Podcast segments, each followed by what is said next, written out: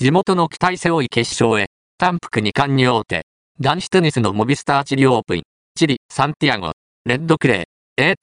ATP250 は2日、シングルス準決勝が行われ、第4シードのタビロが予選から出場した世界ランク140位のムーテを、4、6、6、4、7、5の逆転で破り、決勝進出を果たした。